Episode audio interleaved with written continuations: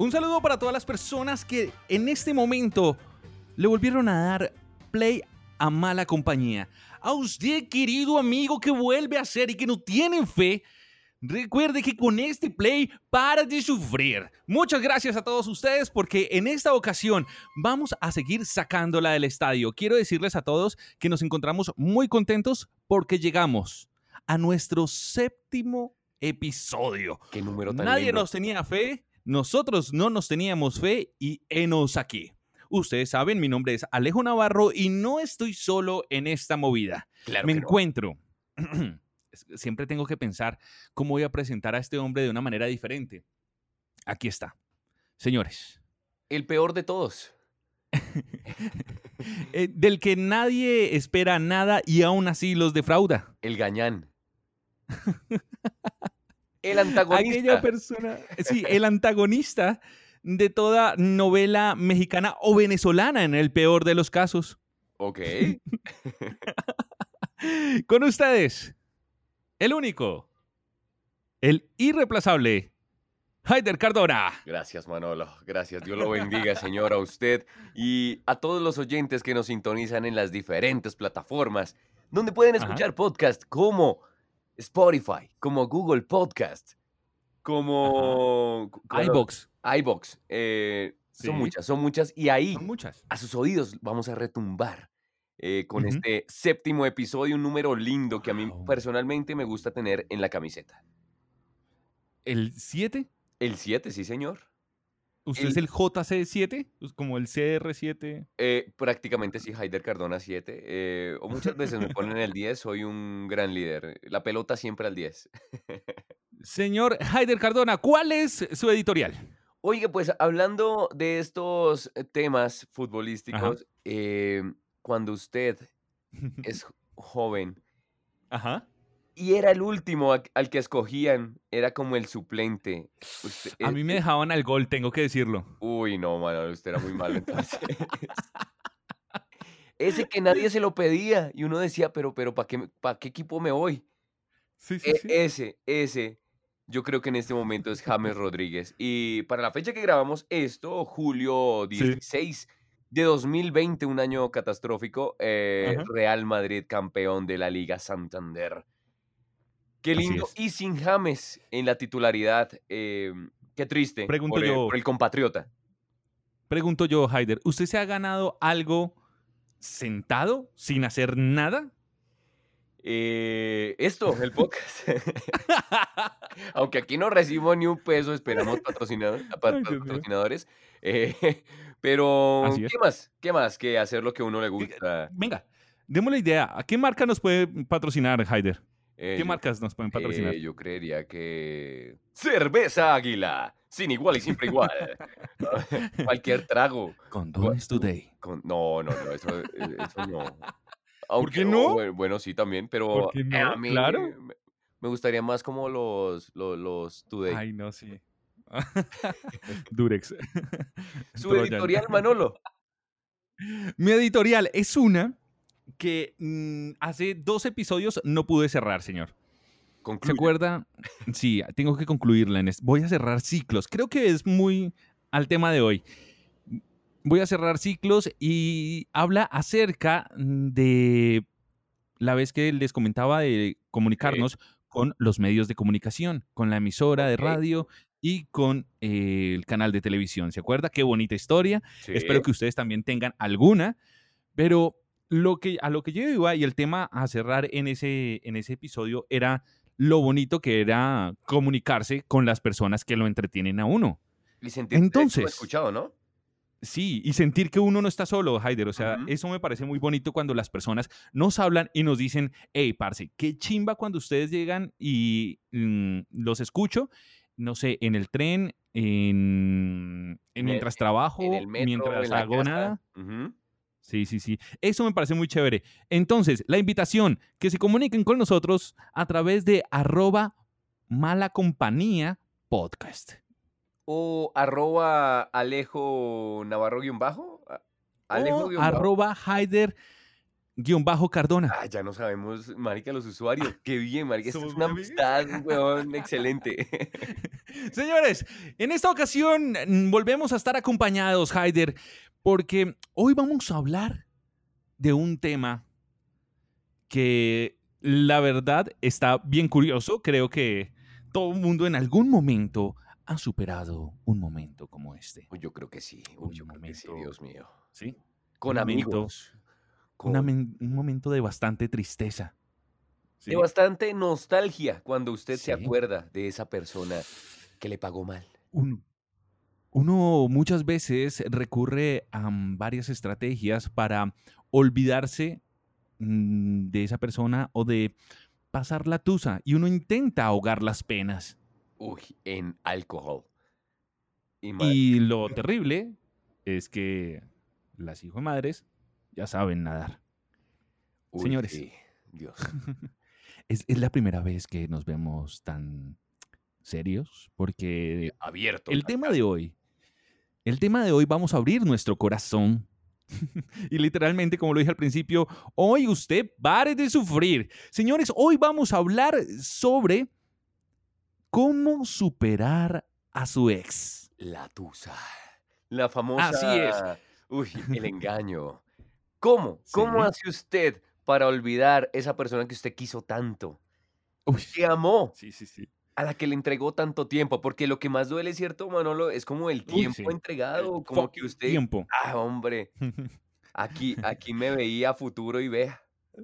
Sí, señores. Hemos traído a nuestro invitado que él es... Podríamos decir que es una persona experta o que le tiende la mano a las personas para que superen a su ex. Ese amigo que le da palmadas en el pecho, en la espalda, y dice como, venga ya, cálmate, huevón, cálmate. El señor, el autor, el escritor. El conferencista. Un grande de México, Alonso Hernández. Alonso, muchísimas gracias por tu tiempo. Hola, ¿qué tal? ¿Cómo están? Pues muchísimas gracias a ustedes por la invitación. La verdad que para mí también es un honor estar acá al lado de un par de cracks. Gracias, compadre. Muchas gracias por esa palabra.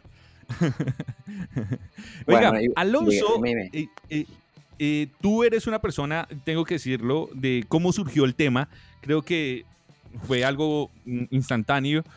Yo estaba buscando y estaba indagando un poco en las redes sociales sobre el estoicismo.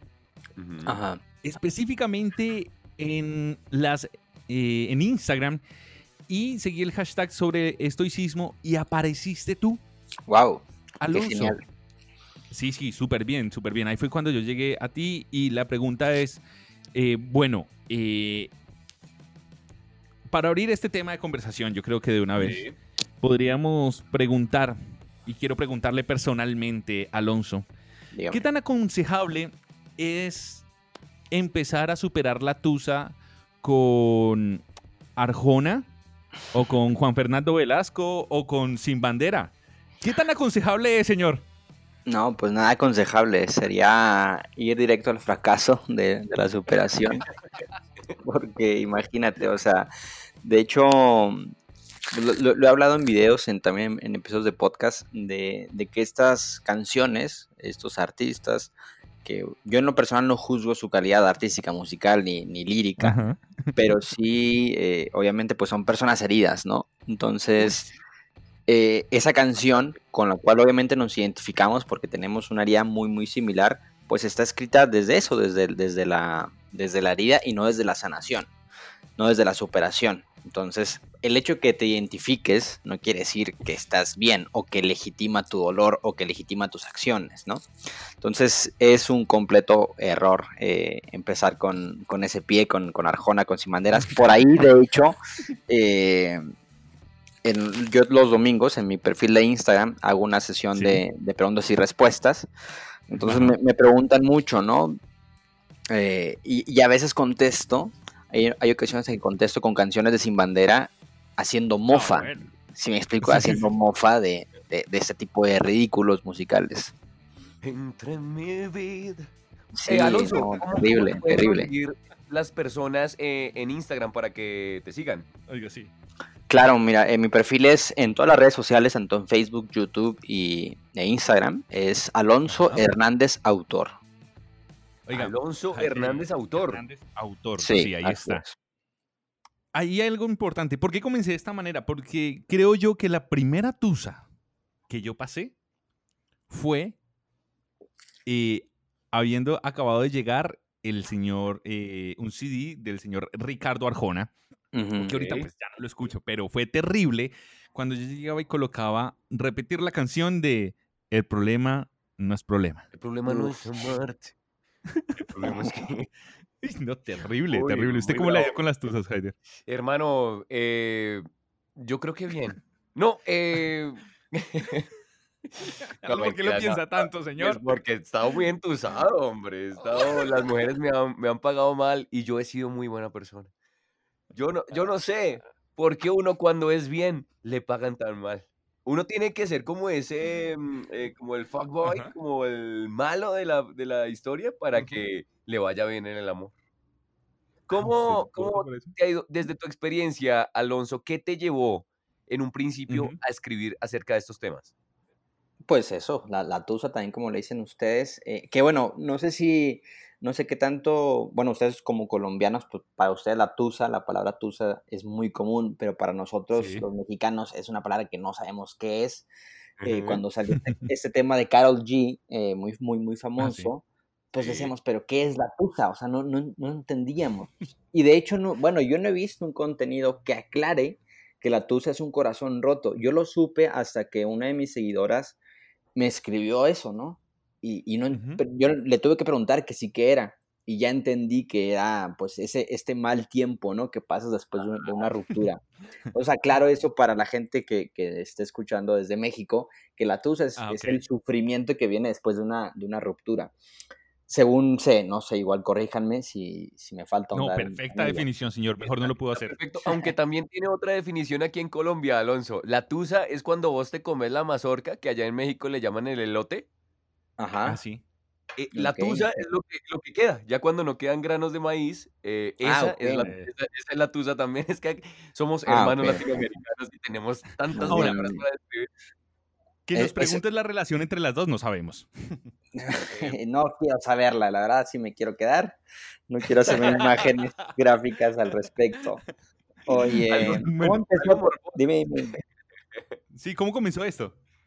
Bueno, comenzó también con una ruptura, con una tusa personal, ya hace rato, hace, que fue 6 años, 6 años de la ruptura más, que fue como que el parteaguas, ¿no? Obviamente cualquier ruptura te deja una enseñanza, y a mí en ese entonces me dejó mucha enseñanza dicha ruptura, y creo que la superé bastante bien, obviamente también con muchos errores, y una vez que pasé por esto dije... Y veía que más personas cometían más errores de los que a mí me gustaría que cometieran. Entonces fue como que la posibilidad de ayudar, ¿no? Luego de ciertos estudios que yo realicé, de ciertas certificaciones y demás, descubrí un tanto más el tema de la inteligencia emocional, de la vulnerabilidad, del estoicismo, que fue como llegaste a mí. Entonces, con todo este conocimiento, en mi caso personal, yo asumí que tenía una obligación espiritual, si la queremos poner ya más profundos y menos banales, de una obligación de, si yo tengo un don o un regalo o una lección, mi obligación era compartirla con más gente. Ok, y en cuanto al estoicismo y al amor propio, digamos, no sé, o sea, ¿Qué papel juega, no sé, los seres queridos que vos tenés, como, no sé, la familia, los amigos? ¿Qué papel entran a jugar en ese contexto del despecho? Porque las mamás, si la pareja le cae a la mamá bien, yo creo que es una de las que más difícil le cuesta la separación. Sí, claro.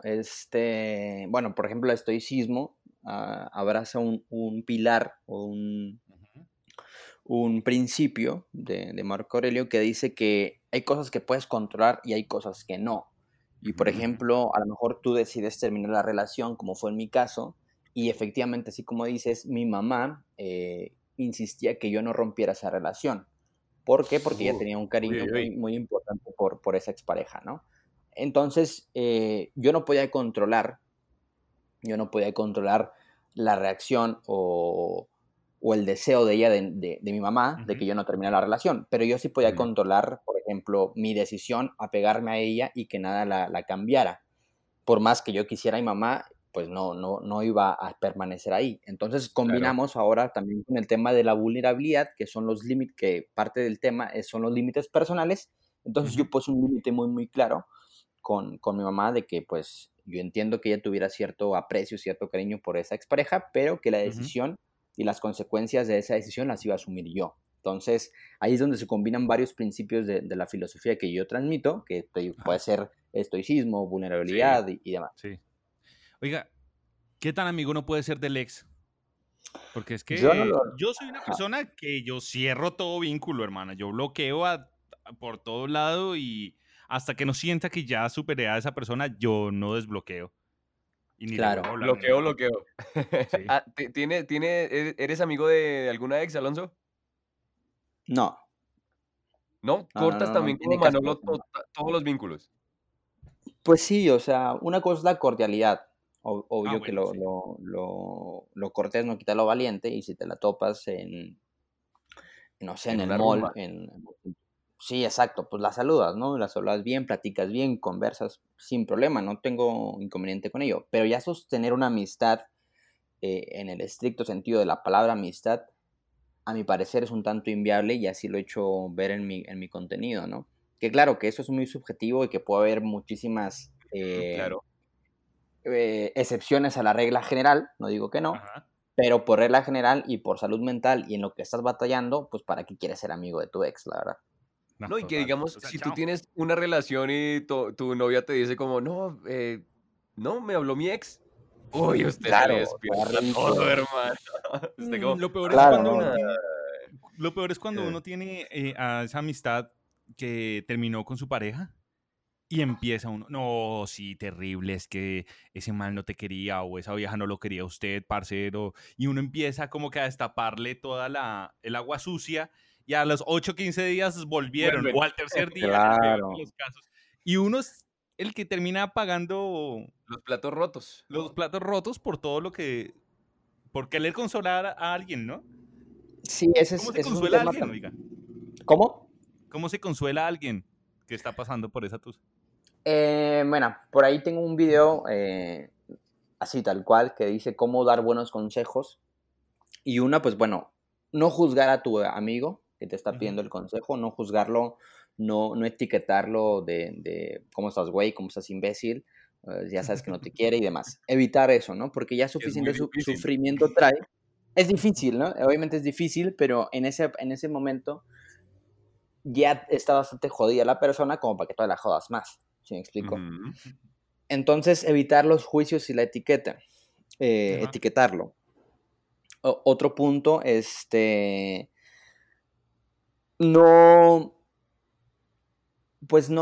sea, tratar de no viciar o no tomar partido, ¿no? Tratar de ver las cosas como son, porque también nuestra amistad, pues obviamente va a contar una parte de la historia, ¿no?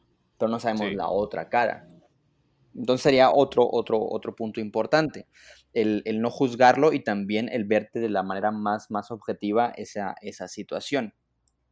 Y otro punto, pues bueno, también ser conscientes que como amigos a lo mejor no somos expertos en el tema, y sí recomendarle, no sé, una terapia o algún libro que sea más especializado en el tema que uno, ¿no? Ok. En estas épocas, digamos, Alonso, no sé por qué, pero yo creo que debido a la soledad han vuelto amores del pasado como a escribir, a leer y a preguntar por la vida, como, ve, ¿qué es de tu vida? Y uno como que, ve, no tenía el contacto guardado. ¿Qué hacer en esos casos cuando, digamos, como que vuelve una persona del pasado y como que te alcanza a despertar alguito, bro? Claro. Bueno, siempre cenizas quedan o viene Alonso y las barre. Oye. Ah, bueno. Oye.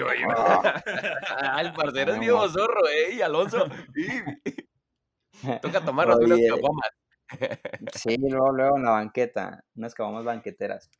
Oye, mira, fíjate que, bueno, en el personal caso, siempre procuro que la gente asuma las consecuencias de las decisiones que va a tomar.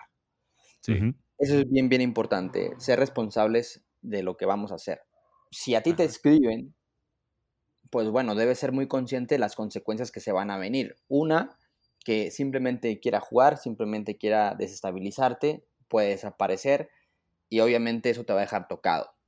Entonces, ser consciente de lo que puede llegar a pasar para contestarle o no. Ahora, que si te quiere decir como gorda en tobogán, pues dale, contéstale. Pero también, al momento que te quedes llorando, que te quedes sufriendo, si es que eso pasa, pues también asume que no fue culpa de tu ex.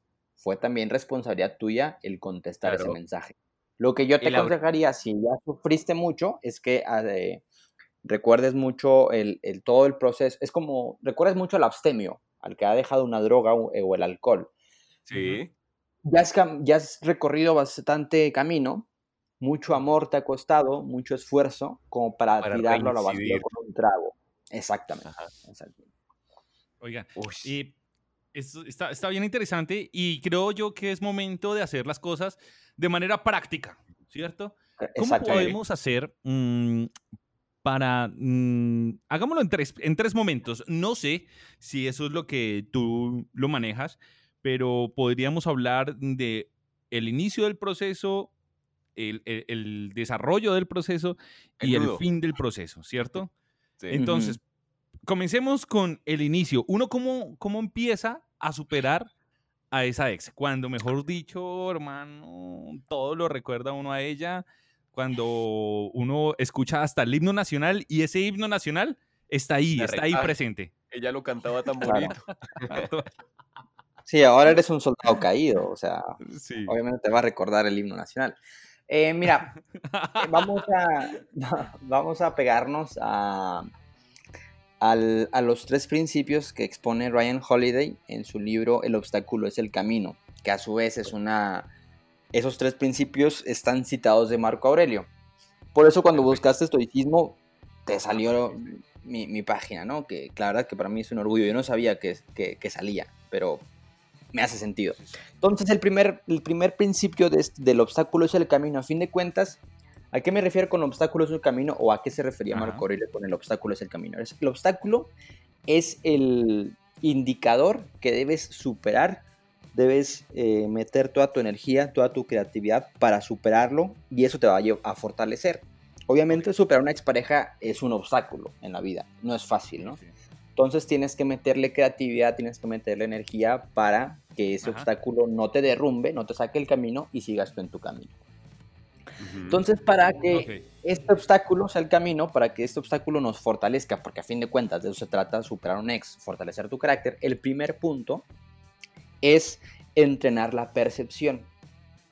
Obviamente es muy complicado cuando recién termina la relación, pero no porque sea complicado no quiere decir que no lo podamos hacer.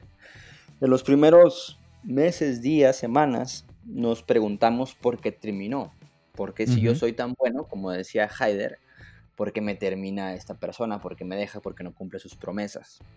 Entonces puedes entrenar la percepción para encontrar un sentido más positivo o más alentador de esto, sin caer en falsas motivaciones, pero sí en el sentido de que, bueno, ya no estoy con quien no debo estar y ahora tengo la posibilidad de sí estar con quien debo estar. ¿Sí me explico? Sí.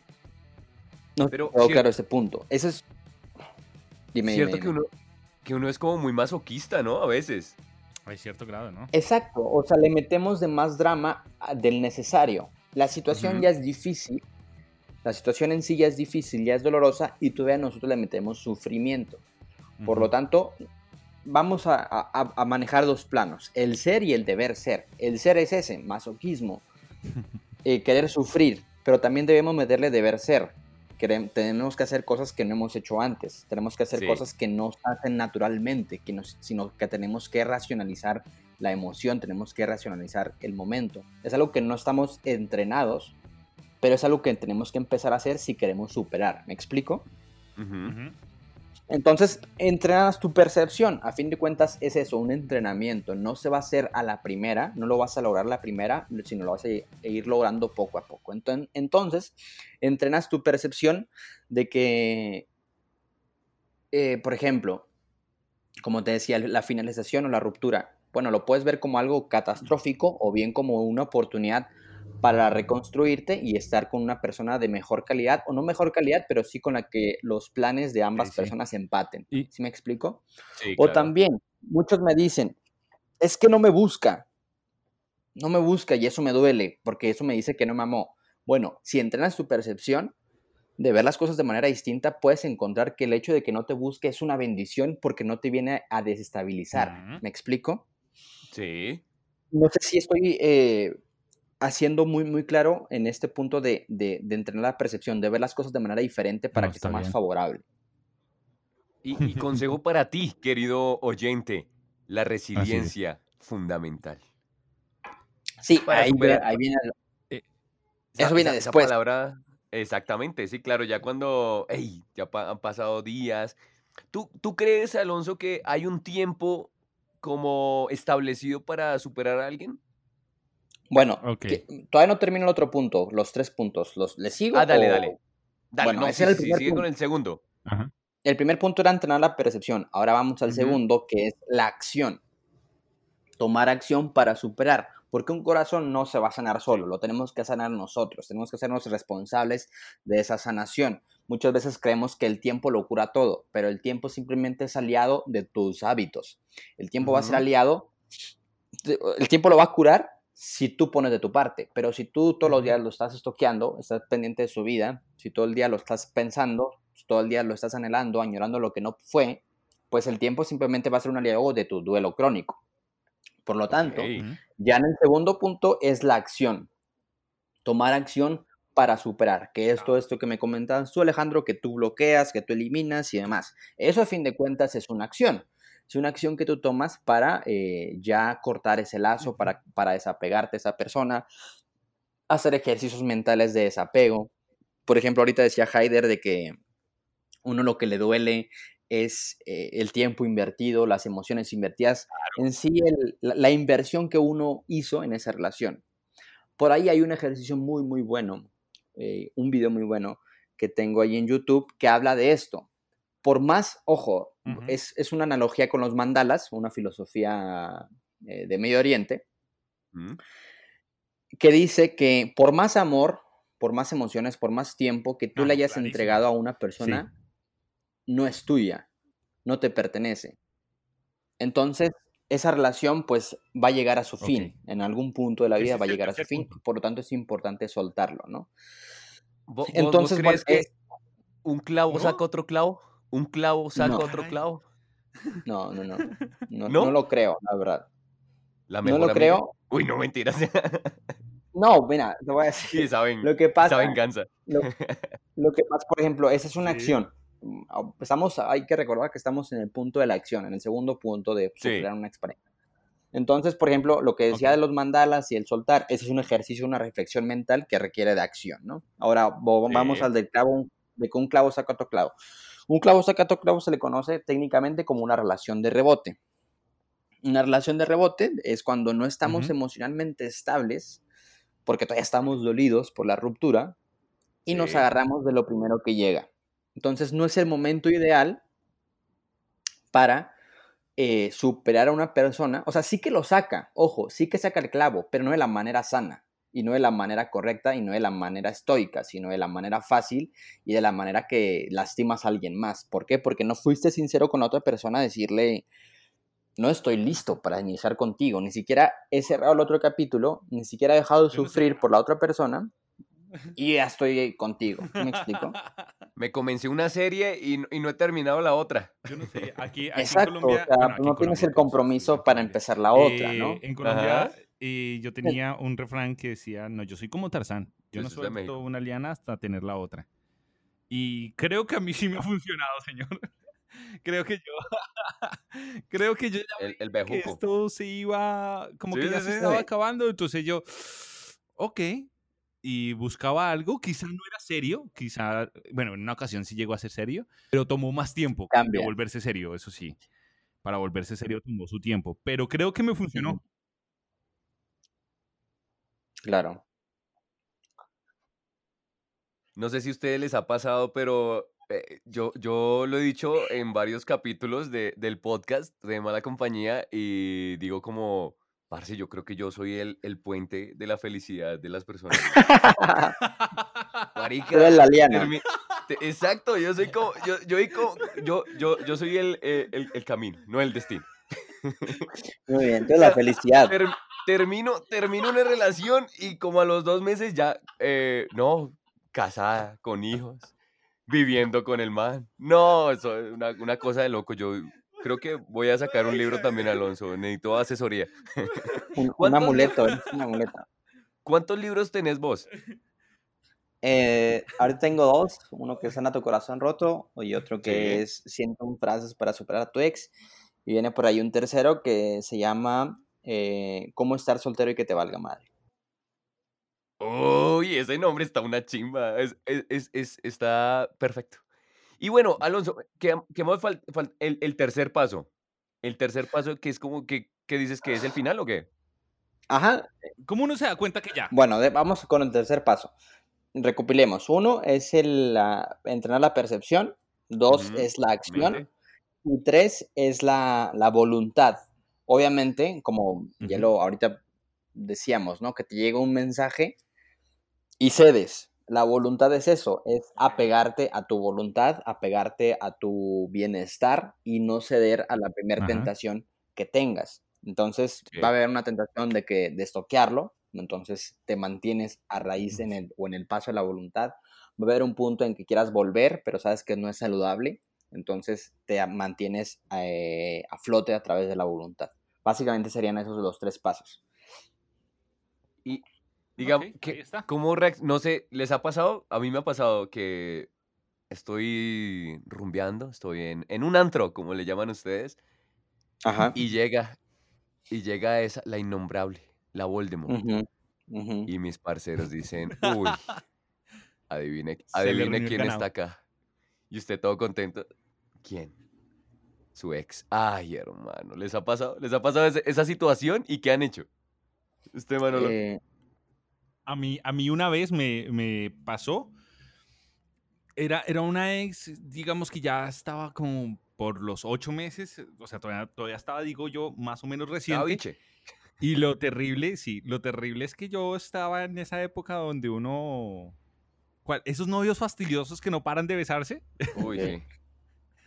Yo creo que yo estaba en ese momento, en ese preciso momento con mi chica. Con tu nueva liana. Y ella la conocía. Sí, con mi nueva Liana. Y ella sabía perfectamente quién era mi ex.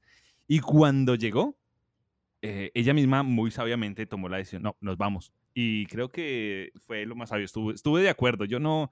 ¡Qué momento tan incómodo, Haider! No, pero llegaba la misma. Eso es demostrarle mucha importancia. No, sí, claro, si se van. ¿O qué opinas, Alonso? Bueno, es que también, mira, yo en lo personal o en lo que está basado mi contenido es más allá de lo que piense o diga o haga el ex, lo que hay que privilegiar es la paz mental, ¿no? Entonces, si en este caso, que ya es una pareja y obviamente es una especie de un ente solo, si a ese ente le da paz irse, pues está bien. O sea, más allá de lo que piense la otra persona, pues...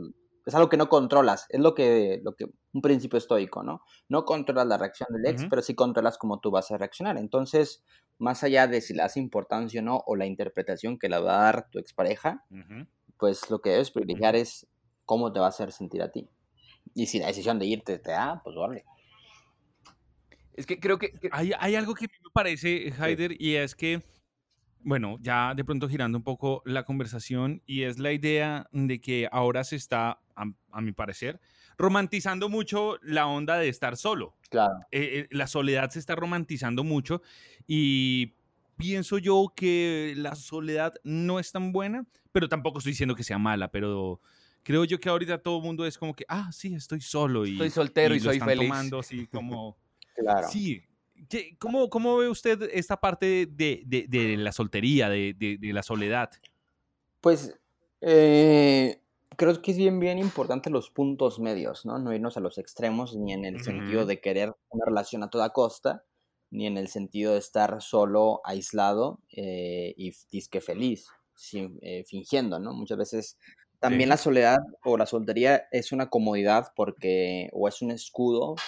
¿Por qué? Porque te proteges del rechazo, ¿no? O sea, si yo estoy soltero y no invito a alguien a salir, a una chica a salir, pues bueno, es como que no me están rechazando y por ende no me siento mal, no me siento triste por ese rechazo. Entonces, por esa comodidad es que sigo ahí. Ajá.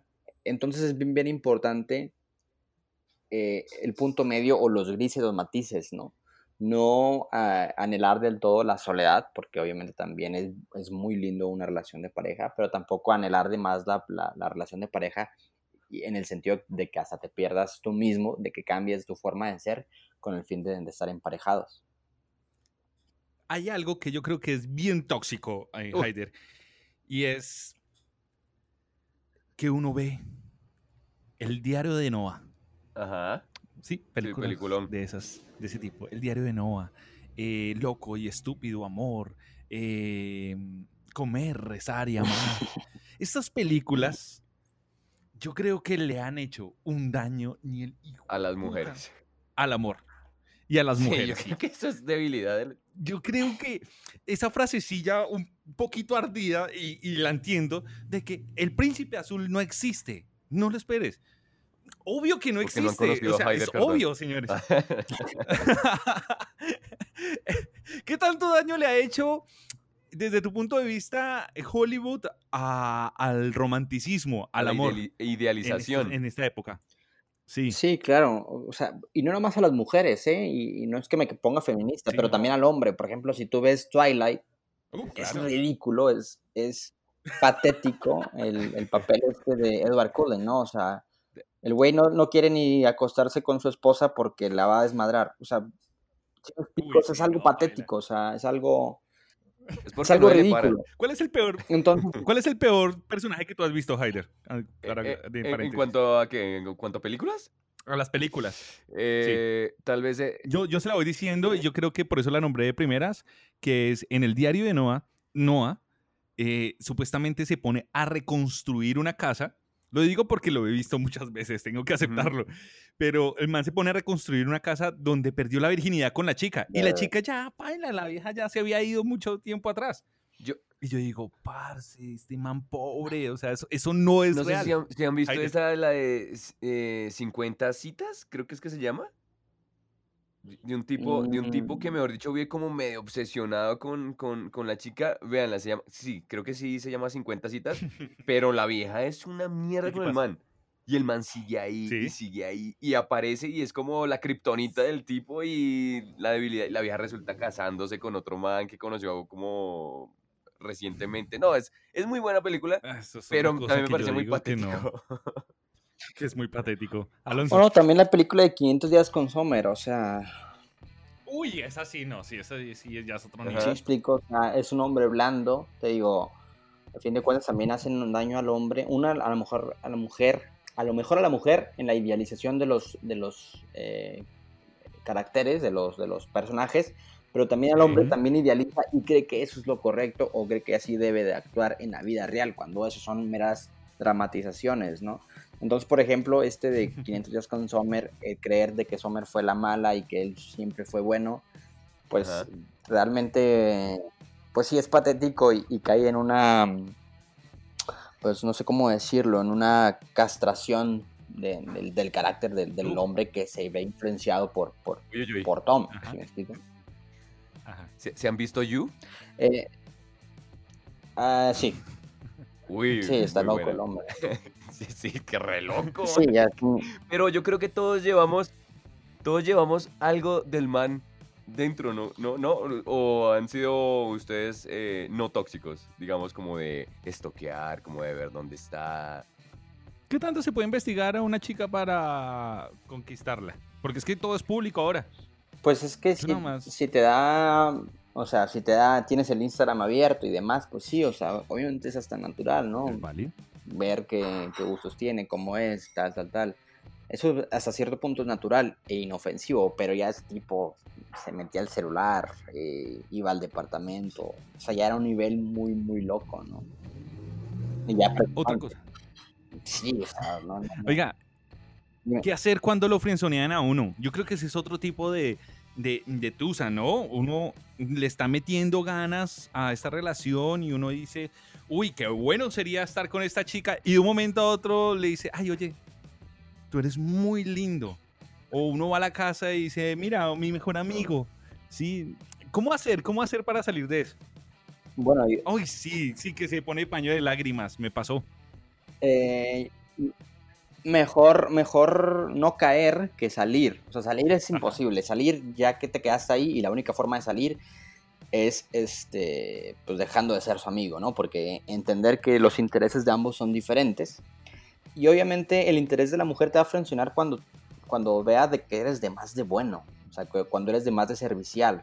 Por eso digo ahí en mis historias los domingos que no le des, no te desbordes emocionalmente por una persona que todavía no conoces, que estás en el proceso pues de conocerla, que no le des un lugar privilegiado a quien todavía no se lo ha ganado, a quien todavía, pues sí, o sea, hay favores que a lo mejor requiere esa persona, pero se lo puede pedir a un compañero de trabajo, a un hermano, a un familiar, y no tienes que ser un tapete, ¿sí me explico? Porque el momento en que haces ese favor de tapete, pues ya es ahí cuando te dan, pues encuentran esa facilidad y lo encuentran poco atractivo, ¿no? También la mujer lo encuentra poco atractivo porque dice, este tipo puede hacer esto con tal de no perderme. Entonces ya eso es ahí cuando la mujer, por no rechazarte porque has sido lindo, o sea, porque has sido una buena persona, pues ya mejor te ponen el papel de amigo. Y digamos, pues no sé, cuando es que esa confianza que uno tiene, digamos, con la mejor amiga, y cuando tú, digamos, frenzoneas, ¿cómo hacer para quitar como esa ilusión también? Porque, digamos, puede que a ti te hayan frenzonado, pero tú también, yo creo que en algún momento has frenzonado a alguien. Claro. ¿Cómo no sé, cómo hacer que la otra persona... Exacto, o sea, como... Hey, ¿cómo frencionar? Una amiga, exacto. Y que no le duela. Bueno, ahí también, ahí se trata de asertividad, ¿no? La asertividad es poner límites para que no se presten malas interpretaciones. Ahora también, en esa asertividad, y volviendo al estoicismo, es algo que no controlamos la reacción de la otra persona y la emoción de la otra persona, o sea, se escapa de nosotros. Lo que a nosotros nos corresponde, pues es... propio. No darle alas, por ejemplo, ¿no? Sí, no, claro. No darle a lo mejor un cumplido, porque pues si estás viendo que se está ilusionando y tú le dices que qué bonita se ve, pues obviamente eso lo va a malinterpretar o lo va a interpretar para sus intereses, y obviamente pues los tuyos son distintos, ¿no? Entonces, o al menos no te gusta como pareja. Por lo tanto, poner límites, pero sin tampoco dar mensajes ambiguos, sino simplemente muy, muy, muy claros de que no te interesa, sin ser grosero. Que eso le duela o no, pues eso ya no depende de ti. Alonso, ¿qué tal funciona el alcohol para superar esas tusas? Tengo que aceptarlo que yo una vez intenté superar esa tusa y no sé, fue peor. O sea, me sentí bien esa noche. Bueno, claro que eso fue a punta de salsa. Uy, no, esa noche fue terrible. No, ni el momento ni el después. En mi caso no funcionó. ¿Tú lo sugieres? Porque el dolor demanda sentirse. El alcohol ahoga las penas. No. Es el peor consejero. No. Lo que pasa es de que lo mismo con las relaciones de rebote, el alcohol o, por ejemplo, los viajes compulsivos o la fiesta compulsiva o cualquier cosa que sea compulsiva, no sé, comer Nutella, nieve de chocolate...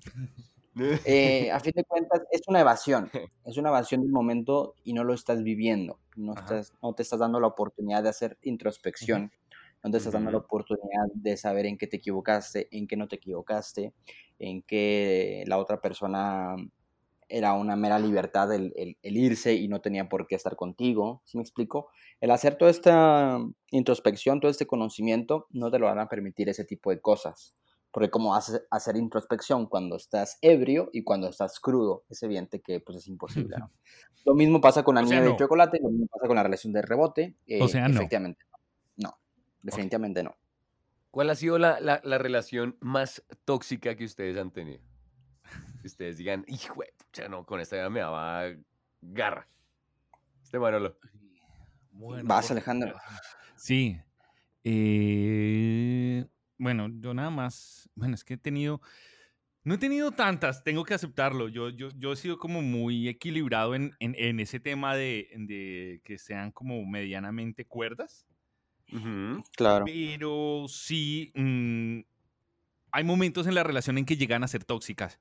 Y es, por ejemplo, alguna vez tenía que verme con mis padres y ya, la cita estaba, y ella me dijo, ay no, ven. ¿Por qué no te quedas un ratico? Netflix. Ahora, obviamente Netflix representa otro tipo de plan, sí, que es muy llamativo. Pero no, dije, no, tengo un compromiso.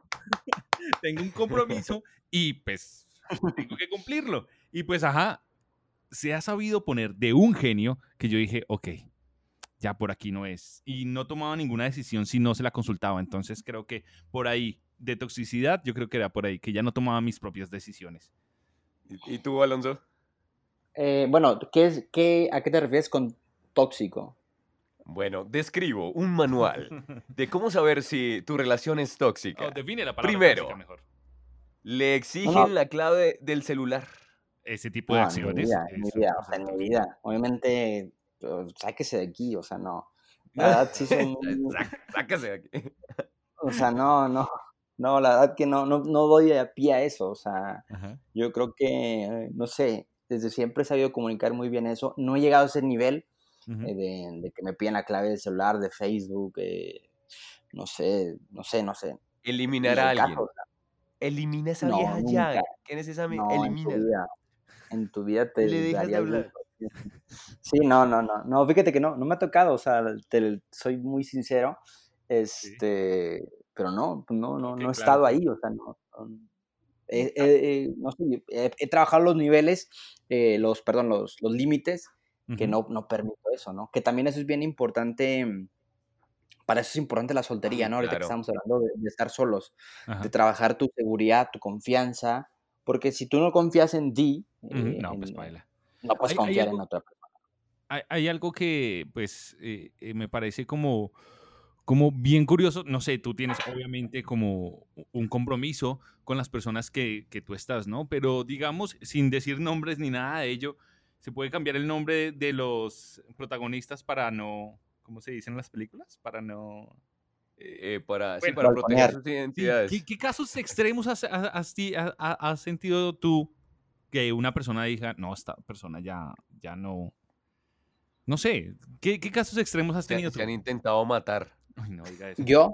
¿Me preguntas a mí? No.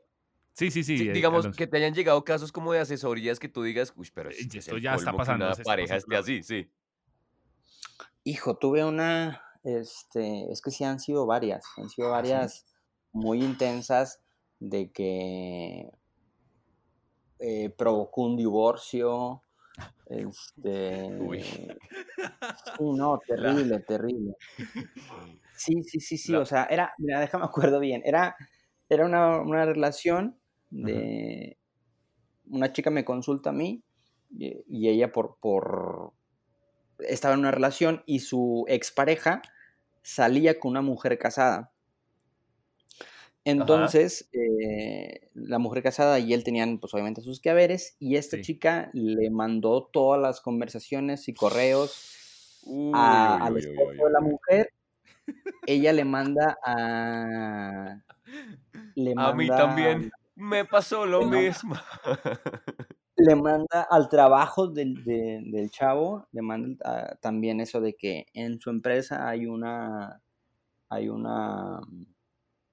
relación extramarital, una cosa así. No hay nada más peligroso que una mujer vengativa y dolida. Oiga, sí. Sí, eso es muy decirle, ¿cómo se determina una relación? No es que queramos ser aquí, pero pues existen ocasiones, y sé que hay más de un oyente en esa misma situación.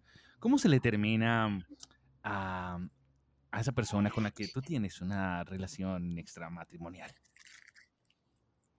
¿Extramatrimonial o X o cualquier relación? A la moza. A la moza. A la moza, al amante. En Colombia se le dice moza. Aquí en México, ¿cómo se le dice? El amante, la 02. Listo. ¿Qué pasa? La 02. La 02. Sí, esa es la clave. ¿Cómo hacer? Démosle esa herramienta a aquel que nos está escuchando en este momento y que necesita esa palabra. Esa palabra del Señor para ser infiel. El señor Alonso. No, pues bueno, ¿cómo? Se le termina igual que en cualquier relación, en el sentido de que vas a asumir que eres el malo de la película. ¿Por qué? Porque terminas la relación, ¿no? Okay, eso hay que asumirlo. Okay. Eres el malo de la película, al menos, ¿no? ¿Por qué? Porque decides ya no seguir. Poner las cartas sobre la mesa y el entendido de que esa relación pues no tiene un rumbo, por así decirlo, no tiene un... Hacerle caer en cuenta de eso. Buen... Sí, exacto, o sea, no va a ir a buen puerto, ¿no? Porque la que está... No sé, vamos a suponer que el que va a terminar es el que está casado o la que está casada, pues no va a dejar, va a ser muy difícil que deje a su compromiso, a su relación, a su familia. Eso tiene que ser por una aventura. ¿De golpe o larguito? Digamos. Mira, lo que pasa es que en ese tipo de relaciones obviamente la otra persona te va a exigir que termines tu compromiso. O sea, oye, ¿cuándo te divorcias? ¿Y cuándo te divorcias? ¿Y cuándo te divorcias? No, depende de la... Y ahora también... ¿Cómo? Hay unas que aceptan. Mira, que aceptan lo que te iba a decir. O sea, es que este escenario es un tanto poco probable, porque el que está casado y tiene otra pareja no va a querer terminar. O sea, cena en dos lugares, como por qué se va a privar de la otra cena, ¿sí me explico? El que lo debe terminar es la otra persona que está soltera y que está que no está casada, ¿sí me explico? Que está en un lugar que no encaja, claro. Ella o él es la persona que debe poner los límites de que, oye, si tú solamente quieres la comodidad de una relación abierta, extramatrimonial, y yo quiero una relación con compromiso, contigo no la estoy teniendo, con permiso, búscate a otra persona que sí empate con ese fin, pero yo quiero una relación con compromiso y tú no me la estás dando y soltar. Okay. ¿No? Esto va a sonar muy políticamente correcto, pero yo no sé, hermano. O sea, yo no veo la necesidad de poner cachos cuando tú estás con una pareja bien. O sea, claro, bien y enamorado y que te entrega todo. O sea, ¿para qué? ¿Para qué? Yo creo que eso es más inseguridad propia, ¿no? No creen ustedes, aunque ustedes dos son bien perros. Mira, en el libro de Ryan Holiday, El ego es el enemigo, habla de que el ego quiere lo que tiene y lo que no quiere y lo que no tiene. Entonces es esto, es nuestro ego, ¿no? Esa capacidad de tener una relación linda para mostrar en redes sociales y todavía quiero tener algo que no pueda mostrar y que sea prohibido. ¿Para qué? Para retarme a mí mismo y demás. Entonces es bien importante controlar el ego y ser consciente de ello, ¿no? Ser consciente y que el ego no te controla a ti. Cuando una persona está terminando o siente que ya en esta época, en lo que estamos pasando, siente que ya esta relación no funcionó, porque yo sé que en esta época muchas relaciones baila, ya están terminando. ¿Cómo hacer para terminar de esta contingencia, por lo menos, como que en paz? ¿Qué recomiendas? ¿Cómo terminar una relación en la contingencia? Sí. Pues lo mismo, o sea, obviamente es más difícil que una relación funcione con una pandemia, ¿no? Obviamente ya es una traba. Es como una relación a distancia que ya inicia con un obstáculo. Entonces, si la relación no fluye, que es muy probable que no fluya, pues es entender que no dependió del todo de nosotros. ¿Sí me explico? O sea, que no echarnos de toda la carga, sí hacernos responsables de los errores que pudimos haber cometido y que pudimos haber mejorado, como a lo mejor mayor comunicación. O sea, hacer esa evaluación, que la otra persona, qué fue lo que no hizo y qué fue lo que ya no dependía de ambos, ¿no? Que es este tipo de distanciamiento, este tipo de confinamiento. Entonces, más que nada, para terminar en paz, es hacer una relación de hechos de manera objetiva, sin deslindando culpas y responsabilidades por la propia situación, por el mismo contexto. Haider. Estoy viendo acá tu perfil en Instagram, recordemos, Alonso Hernández, autor. Bro, te llegan muchísimas preguntas, ¿cierto? A tus lives. Sí, gracias a Dios, sí. Ve, aquí preguntas respondidas en el live de hoy. ¿En cuánto tiempo se supera un ex? Quiero saber si mi ex está con alguien más. ¿Es normal? Oiga, sí. Oiga, y uno siempre como que espera como que el próximo novio sea como... bien feo. Más feo que uno. Sí. Sí, claro, claro. Más pobre. Sí, que no te... Y que sea peor en la cama. Sí, sí, claro. Que se acuerden de uno. Claro. Oiga, sexo casual con la ex. Uy, ¿es válido o no? ¿Lo aprueban? Es una traba terrible. O sea, es que mira, no es como que yo tenga que aprobar las cosas. Eso es a lo que voy, de que cada quien debe hacerse responsable de sus decisiones. Uh-huh. Simplemente es bien importante decirte que es imposible, no solamente física ni emocional, sino químicamente imposible, superar a alguien con quien tienes intimidad. ¿Por qué? Porque se liberan hormonas después del acto sexual que generan apego. Ajá. Sí, o sea, después de estar en la cama con una pareja, en el after sex, por así decirlo, pues se genera la oxitocina y demás que genera apego. ¿Sí me explico? Entonces claro. Es imposible superarlo. ¿Cómo vas a poder superar a alguien con el cual químicamente, ya no hablemos de emociones, ya no hablemos de sentimientos, ya no hablemos de distancia física? O sea, es imposible. Entonces, es una traba. Es una traba donde uno va a estar muy favorecido porque sigue teniendo sexo y la otra persona va a estar con la esperanza de que vuelvan a entablar lo mismo y que se pregunte por qué no soy suficientemente bueno como para que esta persona regrese a mí a tomarme en serio. Y eso obviamente lesiona o, pues sí, merma seriamente la autoestima, el autoconcepto de la persona que se pregunta eso. Hay algo que está generalizado y es la idea de que las mujeres la tusa la pasan más lento, mientras que los hombres tienen como un pico, ¿no? Como que ya lo superé, pero en algún momento, en cierta semana, se recae y se recae fuerte. ¿Qué tan cierto es eso? Pues cada quien vive la tusa diferente, o sea, ajá, cada quien... muy subjetivo. Sí, es muy subjetivo, a fin de cuentas es una generalidad. Bueno, pero es algo... Se cree esto de que el hombre supera más rápido porque de manera inmediata ya está con otra persona, o sea, ya está en otra relación. Pero eso no quiere decir que efectivamente haya superado, que efectivamente haya sanado las heridas que dejó esa relación. Uh-huh. ¿Sí me explico? Por eso digo que una relación de rebote o con clavo no saca otro clavo, porque es una mera distracción. No se hizo la introspección y cuando termina esa relación, cuando termina ese clavo, no solamente te acuerdas de ese clavo, sino te acuerdas del primer clavo. Entonces son dos duelos en uno. ¿Sí me explico? Sí. Por eso puede llegar a ser peligroso esto del clavo. Hagamos un recuento de los 3 pasos para poder superar a Alex. ¿El primer paso cuál es? Entrenar la percepción. Sí, que se refiere a... que es ver los hechos de una manera que nos resulte más favorable para superar. Okay, sí. El segundo es la acción, que es tomar decisiones y acciones que nos lleven, que nos encaminen a la superación y evitar obviamente las que nos mantengan ciclados. Okay. Y el tercer paso es la voluntad. Okay. Y la número 3 es mantenerte firme, con voluntad, con disciplina en esas acciones, en esas decisiones que tomaste en la fase 2. Ok, listo. Entonces ya de esa manera queremos invitarlos a todos ustedes a que pues sigan a nuestro invitado en su Instagram. Alonso, ¿de qué manera te pueden seguir? Como ya les comentaba, en mis 3 redes sociales, Instagram, Facebook y YouTube, me pueden encontrar como Alonso Hernández Autor.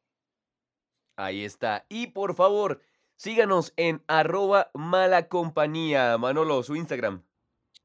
@AlejoNavarro_. Y @Haider_Cardona. Ahí nos pueden seguir. Oiga, sintonizar lo que estamos haciendo el día a día. Así es. Así es, Haider, hoy estuvimos un poco más serio, pero bueno, también se vale, ¿no? También se vale tocar, digamos, estos temas. Sé que hay uno más de por ahí sufriendo, lo estoy seguro. Y estoy seguro que este capítulo le cayó así. La innombrable, pero... esa mujer que pucha, siempre está ahí en el presente. Oiga, sí. Olvidarla. Y... Así es. Queremos enviar saludos, Haider. No sé si usted quiere enviar saludos a las personas que hacen parte de este programa. Sí, claro. A Tatiana Serrano, que nos escucha desde Estados Unidos. A Nasli López. A Diana Pulido. A Marian Lanao, que también son fieles oyentes. A Katu Salazar. También, que nos escucha muy seguido. Yo quiero también agradecer a Checho, creo que ya lo había nombrado, pero él ha enviado como una reacción por cada podcast. No sé si se ha dado cuenta que y hace unas muy buenas. Y también ya vio el recomendado que hicimos sobre Kung Fury. Usted no lo ha visto, ¿cierto, Haider? Sí, me gustó mucho. ¿Sí? Sí. Un hermoso video.